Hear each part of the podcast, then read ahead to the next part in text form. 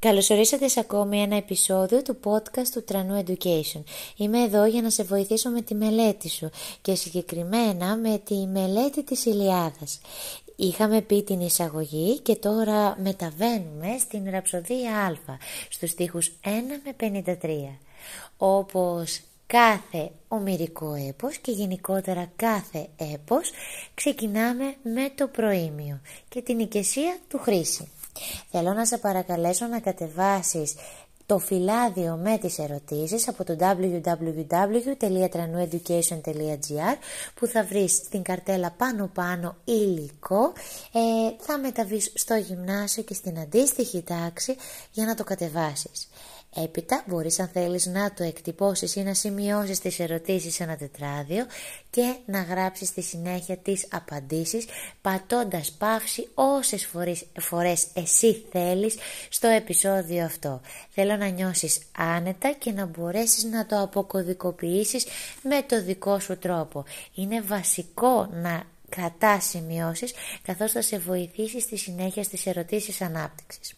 Ας ξεκινήσουμε λοιπόν. Ραψοδία Α, στίχη 1 με 53. Ποιος είναι ο τόπος που αναφέρεται εδώ; Το στρατόπεδο των Αχαιών στην Τρία και η Ακρογελιά. Ο χρόνος; Βρισκόμαστε στην πρώτη μέρα της Ηλιάδας. Τα κεντρικά πρόσωπα τα οποία θα δούμε να συμμετέχουν είναι ο Αγαμέμνονας, ο Χρήσης βέβαια είναι και πολύ αχαιή και γίνεται αναφορά και στο όνομα του Αχιλέα και στο θυμό του που προκάλεσε πολλές απώλειες.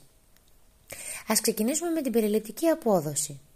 Όπως σε κάθε προήμιο, ο ποιητής καλεί τη Μούσα να του δώσει έμπνευση και να τραγουδήσει την οργή του Αχιλέα που προκάλεσε στους Έλληνες αμέτρητες συμφορές.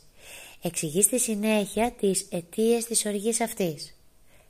Εμείς, παρένθεση, τις αιτίες αυτές τις γνωρίζουμε ήδη από την εισαγωγή και την ιστορία που έχει συμβεί και το τι θα εξελιχθεί. Οπότε, συνεχίζω. Ο Χρήσης, ο ιερέας του Απόλλωνα, πηγαίνει με λίτρα στο στατόπεδο των Αχαιών ώστε να ζητήσει πίσω την κόρη του, την κόρη του τη Χρυσίδα. Η Χρυσιίδα ήταν το λάφυρο, ε, το λάφυρο πολέμου του Αγαμέμνονα. Όταν το ζήτησε λοιπόν, ε, δέχτηκαν όλοι οι Αχαιοί παρά μόνο ο Αγαμέμνονας. Ε, ήταν αυτός που αρνήθηκε. Όχι μόνο αρνήθηκε, αλλά ήταν αρκετά υβριστικός και δίωξε με πολύ άσχημο τρόπο τον Χαρίση, τον ιερέα του Απόλλωνα. Ο Χρήσης φεύγοντας με αξιοπρέπεια παρακάλεσε τον Απόλλωνα να τιμωρήσει τους Αχαιούς. Το αίτημά του εισακούστηκε. Ο Θεός οργισμένος κατέβηκε από τον Όλυπο και άρχισε να σκοτώνει με τα βέλη του τα ζώα και το στρατό των Αχαιών. Προκάλεσε λοιμό στο στρατόπεδο των Αχαιών. Ο λοιμός είναι η πανούκλα. Είναι μια μεταδοτική ασθένεια που φυσικά αποδεκάτιζε στη συνέχεια το στρατό. Ε, τον λοιμό τον μετέδιδαν τα ποντίκια, τα οποία έστελνε ο Απόλλωνας.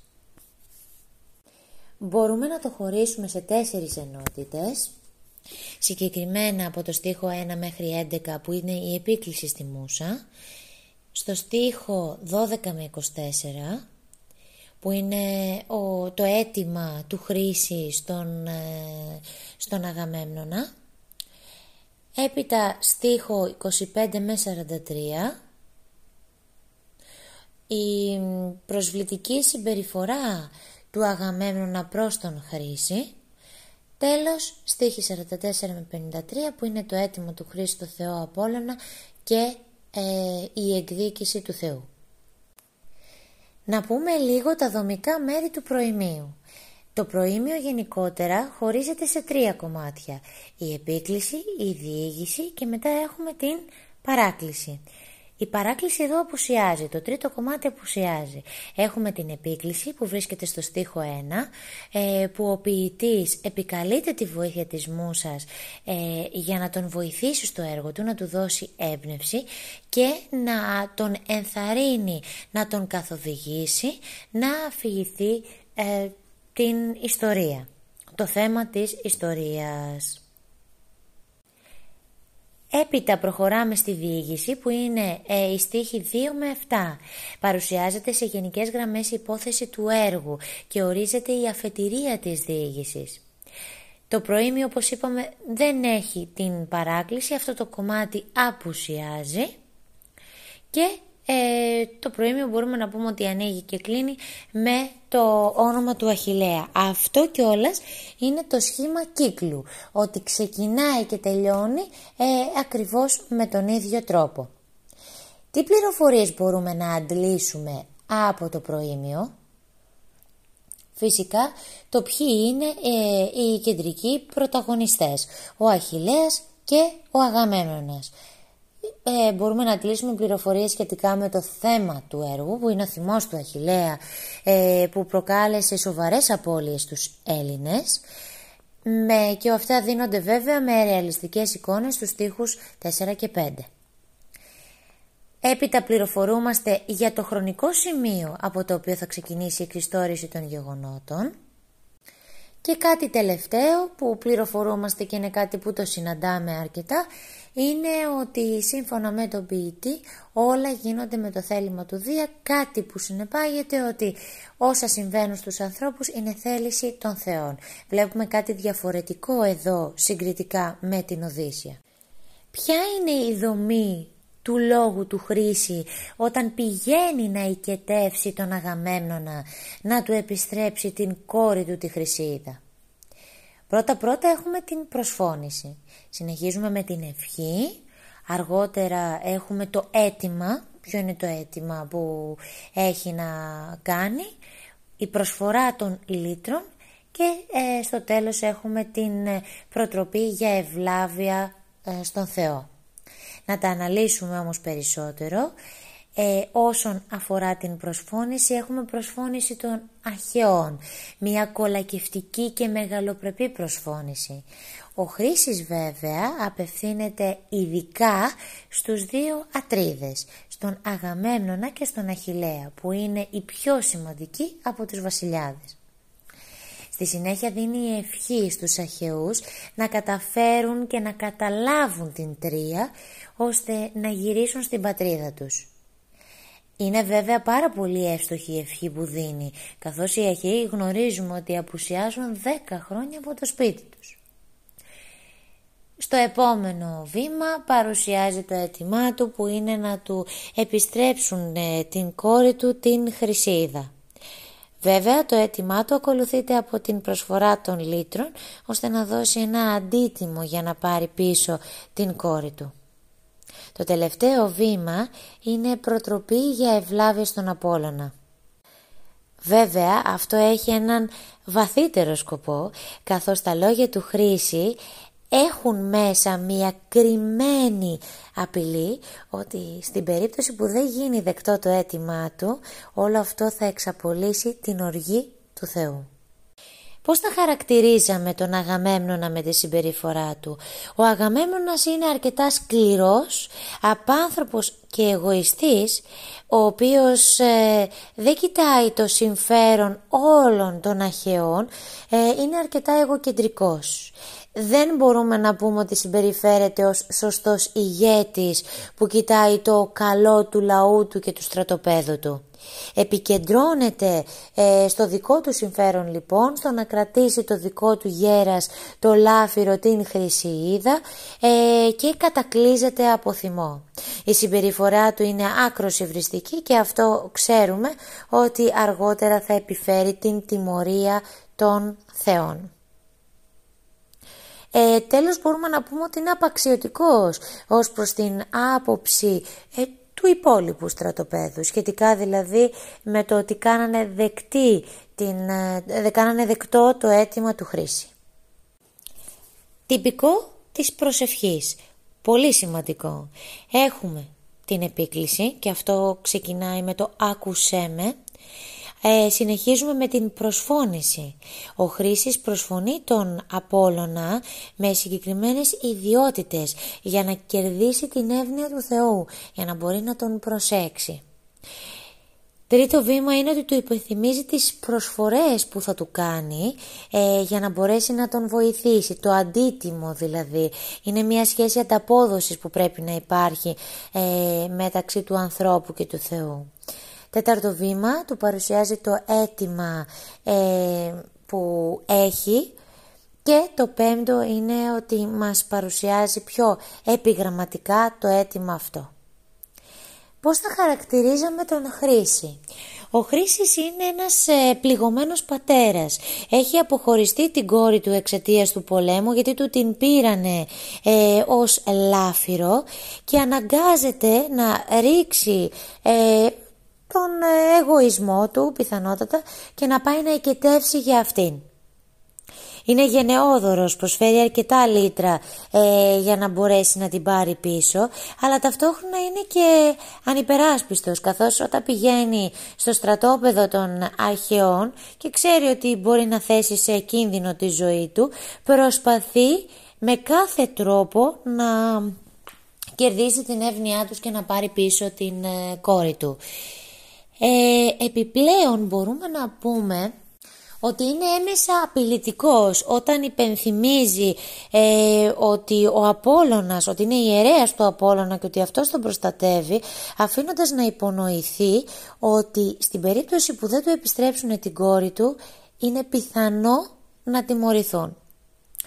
Τέλος, μπορούμε να το χαρακτηρίσουμε αξιοπρεπή. Φεύγει με το κεφάλι ψηλά, δεν ε, ανταποκρίνεται στα υβριστικά λόγια ε, του Αγαμέμνονα άμεσα, ωστόσο στη συνέχεια γίνεται εκδικητικός καθώς θέλει να απονεμηθεί, να αποδοθεί η δικαιοσύνη για την κόρη του που δεν κατάφερε να την πάρει πίσω. Με ποιον τρόπο δίνεται η απάντηση, η αντίδραση, η ανταπόκριση του Απόλλωνα. Η αντίδραση του Απόλλωνα είναι άμεση.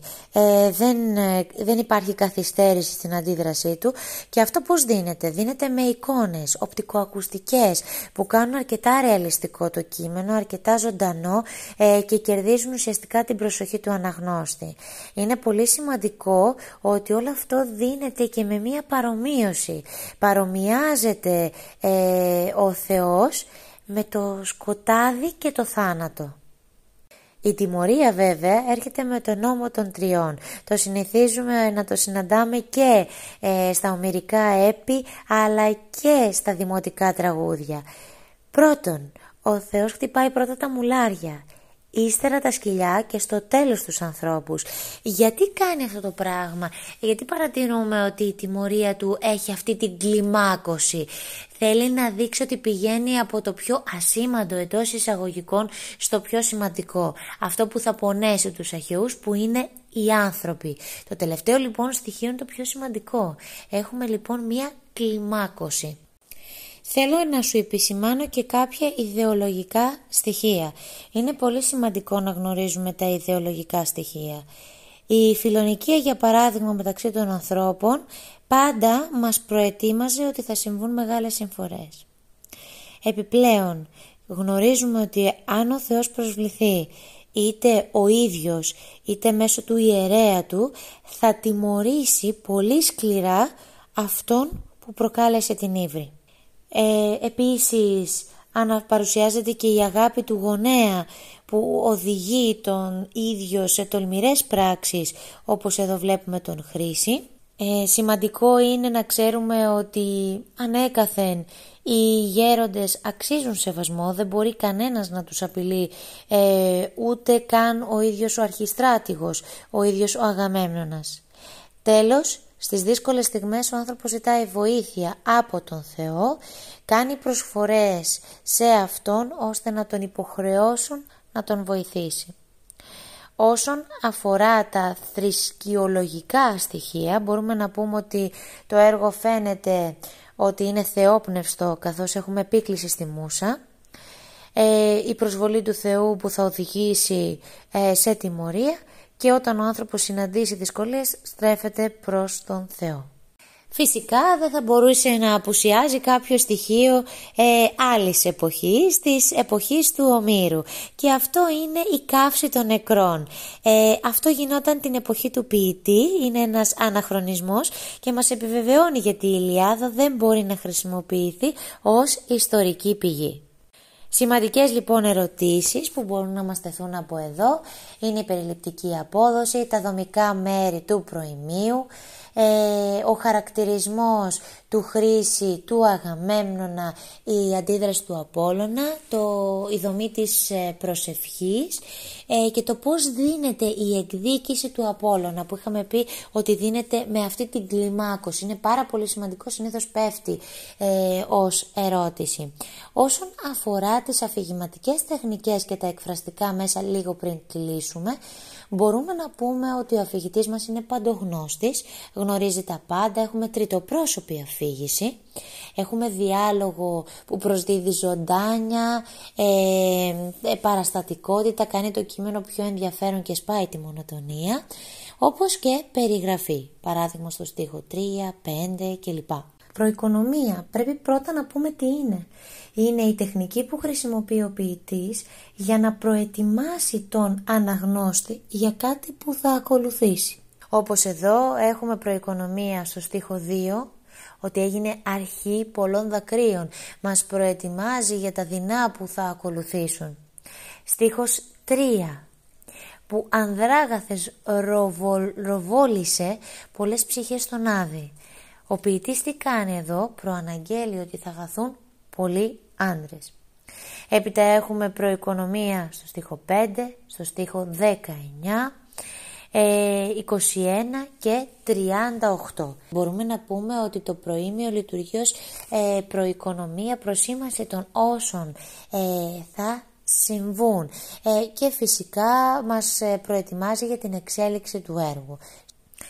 Επική ηρωνία. Επική ηρωνία είναι η τεχνική που χρησιμοποιεί ο ποιητής, κατά την οποία ο αναγνώστης γνωρίζει τι συμβαίνει, αλλά οι κεντρικοί ήρωες το αγνοούν. Εδώ η άγνοια αυτή φαίνεται στο στίχο 19, στο στίχο 21 με 22. Ο Αγαμέμνος δεν σέβεται τον Απόλλωνα και ξέρουμε ότι θα υποφέρουν όλοι οι Αχαιοί. Στο στίχο 30 και στο στίχο 33. Ξέρουμε ότι ο Αγαμέμνονας ε, θα αναγκαστεί να, επιστρέψει την Χρυσίδα εξαιτίας του λοιμού που θα πέσει στους Αχαιούς. Όσο απειλητικός και αν είναι προς τον ιερέα άρα ε, και στον Θεό ξέρουμε ότι αυτό θα του γυρίσει ε, ως αντίπεινα. Τον περιμένουν πολλές συμφορές. Όχι μόνο τον ίδιο βέβαια αλλά και το στρατόπεδό του αντιθέσεις. Γενικά στην Ιλιάδα θα συναντήσουμε πολλές αντιθέσεις. Ε, προηγουμένως τις ανέφερα λίγο πιο επιφανειακά, όμως εδώ θέλω λίγο ε, να τις ε, δούμε εκτενώς. Παράδειγμα, μία αντίθεση έχουμε όταν βλέπουμε το Χρήση να μιλάει ευγενικά ε, ως προς τους Αχαιούς τον, και συγκεκριμένα στον ε, Αχιλέα και στον Αγαμέμνονα, ενώ ο Αγαμέμνονας είναι αρκετά ευριστικός και σκληρός. Οι Αχαιοί δείχνουν πρόθυμοι να βοηθήσουν τον Χρήση να ανταποκριθούν στο αίτημά του γιατί σίγουρα έχουν ένα αίσθημα φόβο ότι κάτι μπορεί να του συμβεί. Ο Αγαμέμνονας αντιθέτως είναι, ε, αρκε... είναι αρνητικός, είναι αντίθετος με την άποψη αυτή και αυτό προκαλεί μία αντίθεση. Ο Χρήσης εύχεται στους Αχαιούς να κερδίσουν την τρία και να γυρίσουν στην πατρίδα τους, αλλά αργότερα ε, προσεύχεται στον Απόλλωνα να τους χτυπήσει με βέλη. Ε, μια επιπλέον αντίθεση είναι ε, αυτή που κρύβεται μέσα στην παρομοίωση όπου ο Θεός Απόλλωνας ενώ είναι Θεός του φωτός παρομοιάζεται με νύχτα, με το σκοτάδι. Αυτά κυρίως και η αντίθεση μπορούμε να πούμε μιας εικόνας εδώ. Ο σιωπηλός χρήσης έρχεται σε αντίθεση, αντιτίθεται με την ηχερή θάλασσα.